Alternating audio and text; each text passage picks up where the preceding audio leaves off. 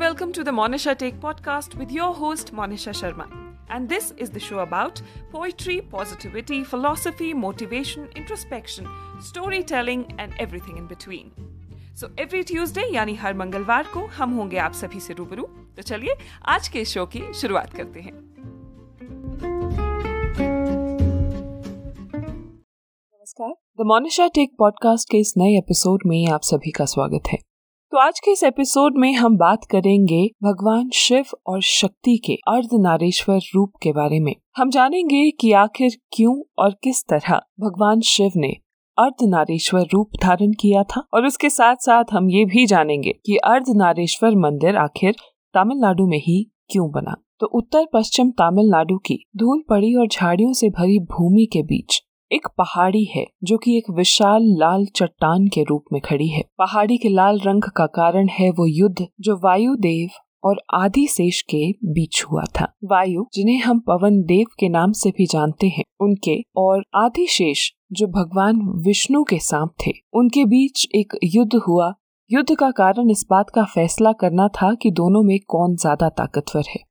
युद्ध की शुरुआत में आदिशेष मेरू पर्वत के चारों ओर कुंडली मारकर बैठे थे, मगर वायु ने इतनी ज़ोर से प्रहार किया कि विशाल काय आदिशेष उड़ते हुए एक पहाड़ी पर पहुँचे, जिस पर तेज़ी से गिरने के कारण आदिशेष का काफ़ी खून उस पहाड़ी पर बह गया। और इसी कारण इस पहाड़ी का नाम रखा गया तिरुचिनगोडू, जिसका अर्थ है कि खून से सनी पहाड़ी। भव्य मूर्तियों के बीच इस पहाड़ी की चोटी पर एक खूबसूरत मंदिर है और इस मंदिर के भीतर है भगवान शिव का वो रूप, जिसे हम कहते हैं अर्धनारीश्वर।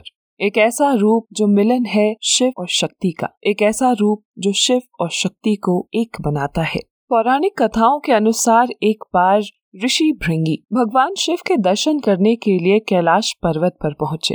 कैलाश पर्वत पर पहुँचने पर द्वार पर खड़े नंदी ने भृंगी ऋषि से कहा कि उन्हें भगवान शिव से मिलने से पहले माता पार्वती के दर्शन कर लेने चाहिए और उसके बाद ही भगवान शिव से मिलना चाहिए। मगर भृंगी ऋषि के मन में भगवान शिव के दर्शन करने की इतनी उत्सुकता थी कि उन्होंने नंदी के सुझाव को नजरअंदाज करते हुए सीधे भगवान शिव की ओर प्रस्थान किया। भगवान शिव की ओर प्रस्थान करते हुए उन्होंने पास में खड़ी माता शक्ति को भी नजरअंदाज कर दिया और सीधे शिव की परिक्रमा करने के लिए चले गए। भृंगी ऋषि के इस व्यवहार से क्रोधित माता शक्ति जाकर सीधे भगवान शिव की गोद में बैठ गई। भगवान शिव की गोद में बैठने के बाद शक्ति ने भगवान शिव से कहा कि आप और मैं अलग नहीं हैं। हम एक ही ब्रह्मांड के दो हिस्से हैं। हम में से एक का भी, दूसरे के बगैर कोई वजूद नहीं है।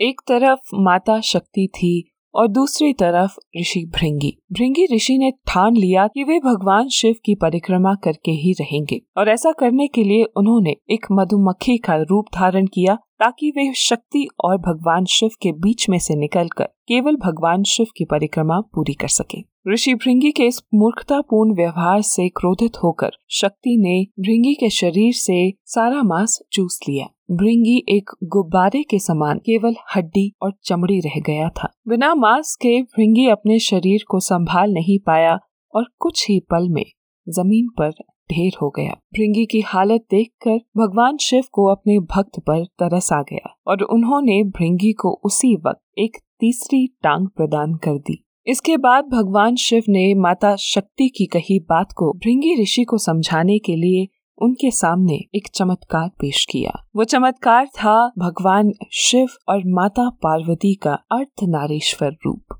अचंभित और सजा का भोगी बने भृंगी ऋषि के पास ये चमत्कार देखने के बाद अपनी तीसरी टांग पर उछलने के अलावा कोई और चारा नहीं था। भृंगी की ये हालत देखकर माता पार्वती को इस बात पर पछतावा हुआ कि उन्होंने गुस्से में भृंगी को बहुत बड़ा दंड दे दिया था। अपने इस दंड का पश्चाताप करने के लिए माता पार्वती ने तिरुचन गोड़े पर्वत पर जाने का फैसला किया। वहाँ जाकर उन्होंने एक लंबे समय तक तपस्या की। लंबी तपस्या के बाद जब भगवान शिव माता पार्वती से खुश होकर उनके समक्ष प्रकट हुए और माता से वरदान मांगने को कहा तो माता ने कहा, मैं चाहती हूँ कि आप और मैं अवियुज्य हो जाएँ। अर्थात माता पार्वती और भगवान शिव कभी अलग ना हो माता पार्वती ने कहा कि वो चाहती हैं कि भगवान शिव और माता पार्वती की पूजा एक साथ की जाए, ताकि कभी भी किसी को भगवान शिव की पूजा करने पर माता पार्वती को पहले पूजने की ज़रूरत ना पड़े और वैसे ही माता पार्वती को पहले पूजने पर भगवान शिव को ना पूजने का डर न रहे अर्थात दोनों में से किसी एक को भी अगर पूजा जाए तो वो पूजा दोनों को पूजने के बराबर होगी। माता पार्वती को भगवान शिव द्वारा दिया गया वरदान ही कारण है कि आज इस पहाड़ी की चोटी पर एक मंदिर समर्पित है भगवान शिव और शक्ति के अर्धनारीश्वर अवतार के लिए। इस अर्धनारीश्वर रूप में हम देखते हैं कि भगवान शंकर का आधा शरीर स्त्री का तथा आधा शरीर पुरुष का है।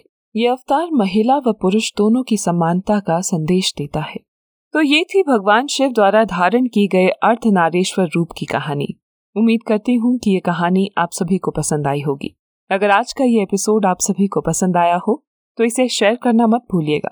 इसी तरह की और कहानी और जानकारियों के लिए आप मेरे पॉडकास्ट द मोनिशा टेक को Facebook Instagram Spotify Apple podcast Google podcast Hubhopper Hungama music Wynk music app और यूट्यूब पर।